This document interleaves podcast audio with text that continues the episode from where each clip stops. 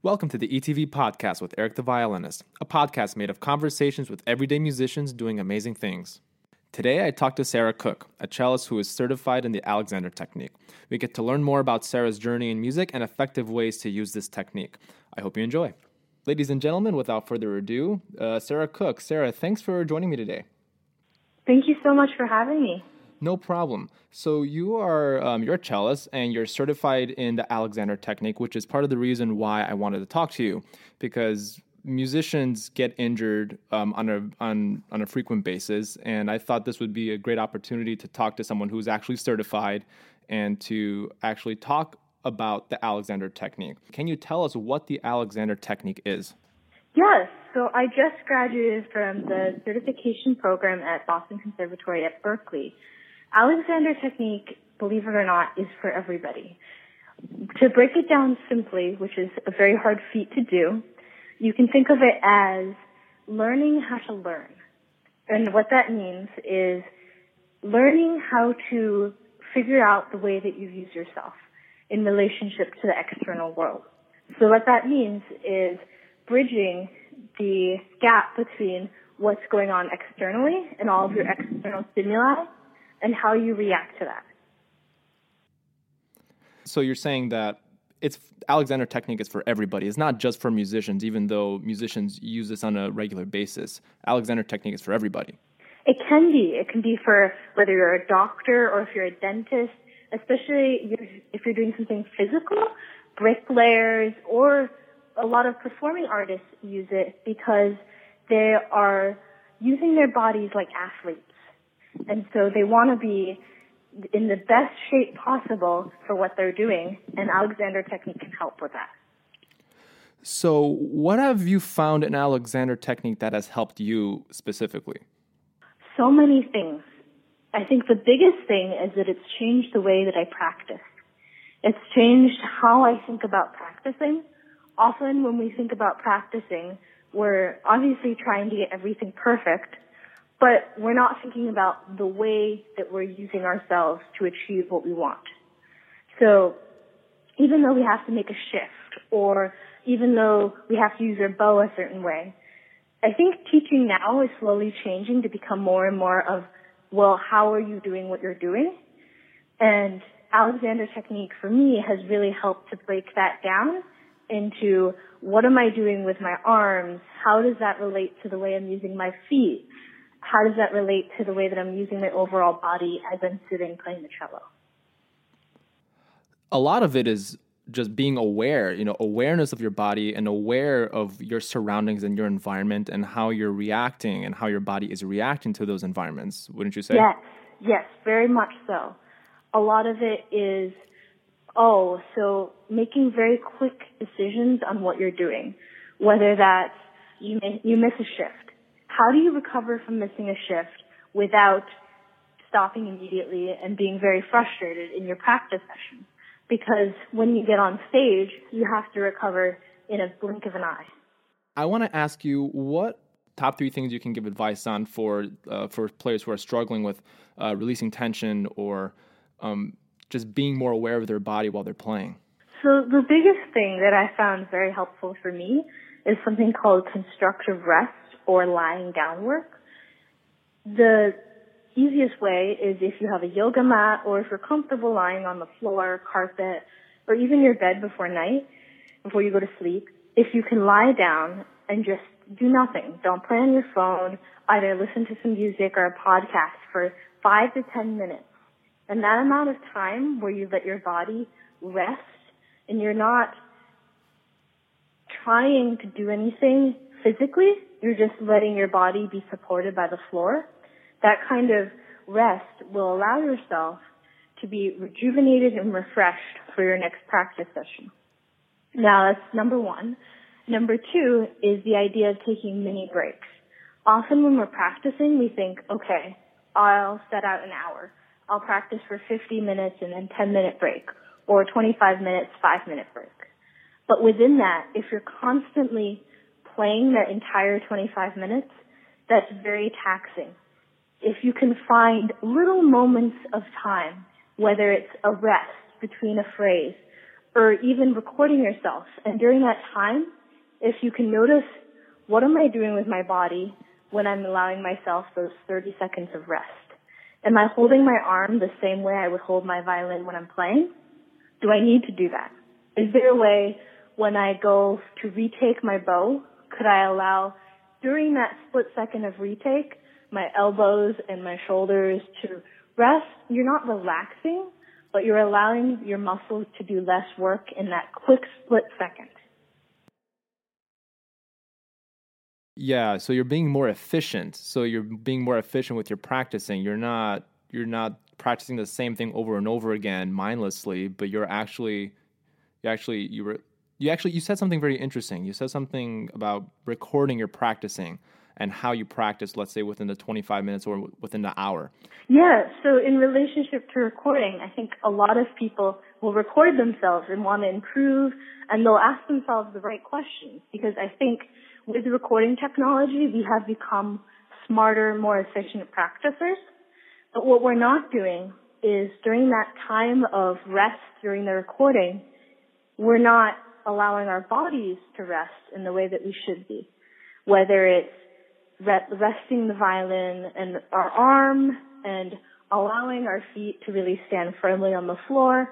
I think especially with violinists and violists, if you're standing for four hours, you'll notice when you watch violinists perform, they tend to stand on one leg over the other, which is totally okay. And I'm not saying one is bad or one is good, but to be aware of that. And in those moments where you can allow yourself to come back to both feet, we were designed as humans to be able to walk on both feet. And so allowing ourselves to come back to both of our feet and feel the support of the floor will allow your playing to not only sound more supported, but you feel safer when you're performing. Yeah, and I know for me, because I used to have a tendency when I was, you know, growing up playing the violin, that I would always be standing on my left leg. And then I didn't realize until I started college is that a lot of the tension from my sound was actually coming from the ground up as opposed to, you know, the surface level, like from my chest up. So I so I think that's important for musicians to realize that a lot of the, the sound actually comes from the ground up. And like you said, it's okay to be standing on one leg or the other. But I I would also add to that, it, what it, what's not okay is to be standing on one leg for four hours, is what you're saying, right? Going to do that, you're making the choice to do that. You're not doing it habitually. Right. So this, this is all great. And what, is there a good resource that people can refer to? I know you have a website. Do you have a personal website that explains all this Alexander Technique um, tips and tricks and any advice? And how can people get a hold of you um, in case they have any specific questions? Sure. So I have a specific website. It's w w w dot saragcook dot com. And I've actually recently made two YouTube videos about the Alexander Technique. And if you just look up my name on YouTube with Alexander Technique, you'll find them. And then again, if you Google Alexander, there's a bunch of resources available to you. There's thousands of books nowadays. In addition to that, I also teach Skype lessons. Great. So what is your favorite book on Alexander Technique? Do you have a favorite, or do you have like a like an author that, if people want to get to know more about this technique and being more aware of their bodies? I think for musicians, one of the best resources is the Alexander Technique for Musicians book. It was written by a couple of teachers based in London. And then another good resource just for the average person is, I think it's called Body Learning by Michael Gelb. Great. So, Sara, let's let's take a step back, and we've talked a bit about Alexander Technique, but now I want to talk about you. How did you begin with the cello? What is your background in music, and um, what are the what are the few things that inspire you to play uh, classical music? So, I've always wanted to play the cello since I was a little kid. I don't really know why. Maybe it was watching Yo-Yo Ma on Sesame Street or going to the symphony, but I was a little bit hyperactive as a child. So my parents said, wait, maybe this is a phase. And then I kept asking. So come, we went to a petting zoo, and my parents said, ask the cellist there, when did you start playing? He said, fourth grade. So the summer before fourth grade, I learned how to play the cello, and I haven't stopped since.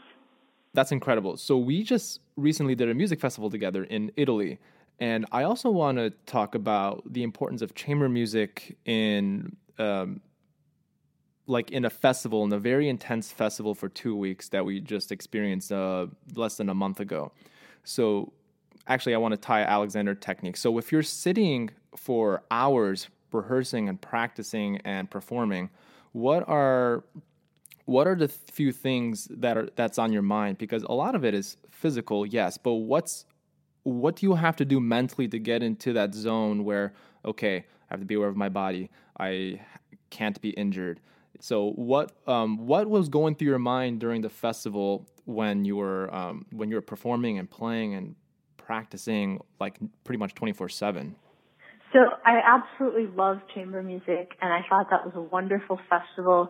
The intensity of chamber music often rarely doesn't happen within festivals, because mostly it's orchestra-based, for string players especially. I thought that in regards to Alexander Technique, is the more that you become accustomed to using yourself and the way the Alexander Technique, you become less inclined to think body, world. It becomes more of a fluid application of the two. And so during rehearsals, the thing that you want to be careful of, which I see often even in people that aren't musicians, whether it's talking to people or having a conversation, we tend to go outside of ourselves. And so if we can find a balance between either it's our feet on the floor or noticing our butt in the chair, closing our eyes occasionally to come back to ourselves and then come back to the conversation. Because chamber music, when you break it down, is really a conversation.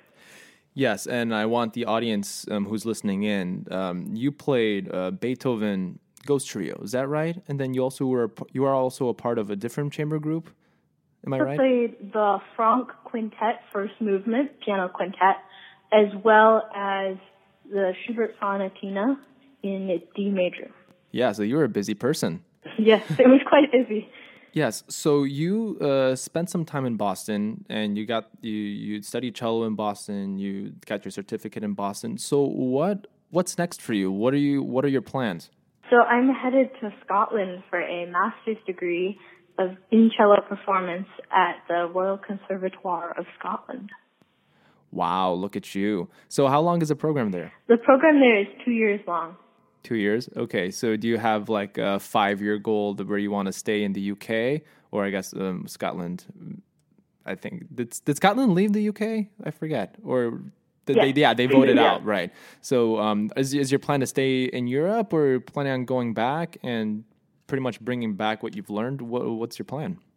I think long-term, it would be great to open up an Alexander Technique practice and have students. In Alexander, we call the people that come to us students instead of clients because we're all lifetime learners. Um, in addition to that, I think it would be great to perform professionally, whether it's in an orchestra or a chamber group as a cellist. It's a little bit of everything. So you want to diversify yourself. You don't want to be doing just one thing, right? I think that in this day and age of musicians, especially younger musicians, it's important to diversify yourself because if you get stuck doing one thing, then whether it's you lose your job or you get bored of it very easily. Yeah, I think that's um, that's what definitely attracts me in diversifying myself in my skill set. For um, for one, I love I love all kinds of music to play, whether it's a musical, orchestra, opera, quartets. I love everything. And if you're stuck in one kind of setting, then it's really hard to grow outside in different areas. You know, professionally, if you just start like going into routine of one, let's say one orchestra job, it's really hard to break that routine and actually find and make time to do other things and other projects that really mean dear to you. That's true. And the second you get stuck doing that one job, it's easy to clock in and clock out. And then if you're not continually pushing yourself as a person and as a student or learner, then the fun of playing cello or violin and music kind of zaps out of it. But you you mentioned something very interesting that I want to point out to the audience, is that we are lifelong students of music. It's it's not like you've made it or you are um, like you're finished learning. You're continuing to learn. Whether you commission a new piece, which I'm sure you've done and I've done, we've played in a lot of new music ensembles in the past, and continuing to learn from each other and, you know, and teaching. And I feel like that's extremely important in our profession. That's true, because in especially music, we play so much music from hundreds of years ago that if we don't keep trying to push the envelope of whether it's contemporary music or changing our performance practice styles, then the music becomes bland and outdated. Exactly. So you actually bring up an interesting point. So how, in your opinion, how do we make music from one hundred years ago relevant today? It's hard. It is very hard. I think whether it's coming up with different styles, people will play Baroque music romantically, or trying their best to play it as if we were in that time period. I think a lot of people have very biased opinions of what should music from different eras should sound like. And if we do that, then there's no room for more exploration within that music. Which leads me to, uh, we're running out of time here, so it leads me to my last question here. So I've asked I've asked this on almost every podcast up until this point, and the, the question I want to ask you is, what inspires you to pick up your instrument every day? If, I mean, maybe not every day. I mean, I had somebody in the past that say, I don't want to pick up my instrument every day, but what inspires you to pick up your instrument in general? That's a very good question, because there's so many things that do inspire us, whether it's the people that we're playing with, or it's the music itself, or just the general feeling of playing the instrument, the sound that you can create, the vibrations. Especially with cello, it's very fun to just play and feel the vibrations that your instrument makes on the floor. Is there anything else? Um, I think also realistically, which I don't know if I should be saying this, but there are some days where you don't want to pick up your instrument in the same way that people don't want to go to work. But we do it because we want to be improve ourselves, both as people and musicians. Right, because once you treat your music as a job, um, you know, it's not a typical nine to five job. Most of us have jobs in the evening and or in the afternoon. It's not like a set schedule. So there there are days where sometimes we get discouraged because, you know, we don't want we don't want um, to be playing a particular piece of music, or we're discouraged in the practice room because we're not getting something right. I know I have that many times in my musical career where I just like leave the practice room frustrated and not, not having accomplished anything. And yeah, there are days like that realistically, but I think the bigger picture is to, um, the bigger picture is to just be positive and look at the macro and the bigger picture, like years down the road, like doing something that makes you happy is more important than uh, to be doing something where you're stuck. Exactly. And I think, too, a lot of people view themselves as musicians first. And if you look at the famous artists that we look up to today, I'm thinking cellists, Pablo Casals, Yo-Yo Ma, they view themselves as human first. And we often forget that when we're in the practice room. But if you can find other things to do throughout the day, whether it's seeing friends, whether it's a hobby that you like to do, those kinds of things will remind you that you're human first, musician second.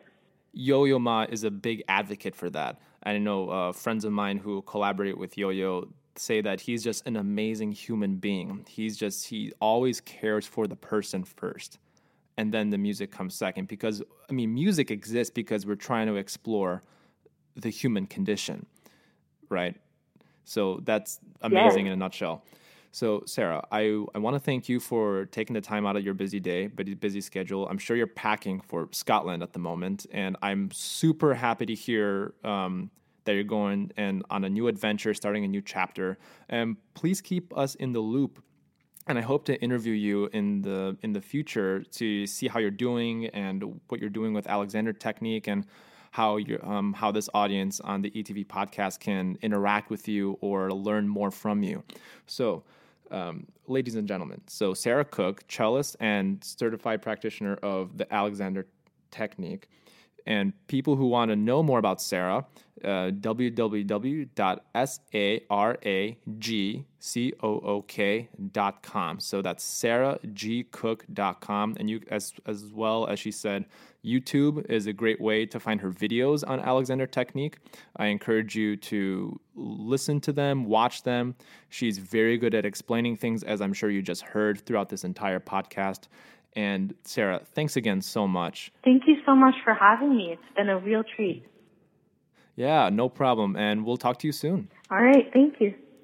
Thanks again for tuning in to the E T V podcast. If you like what you've heard, share the podcast and leave me a rating. I want to provide value for you guys as much as possible. And the only way I can do that is if you do these two quick things for me. Until next time, we'll see you later.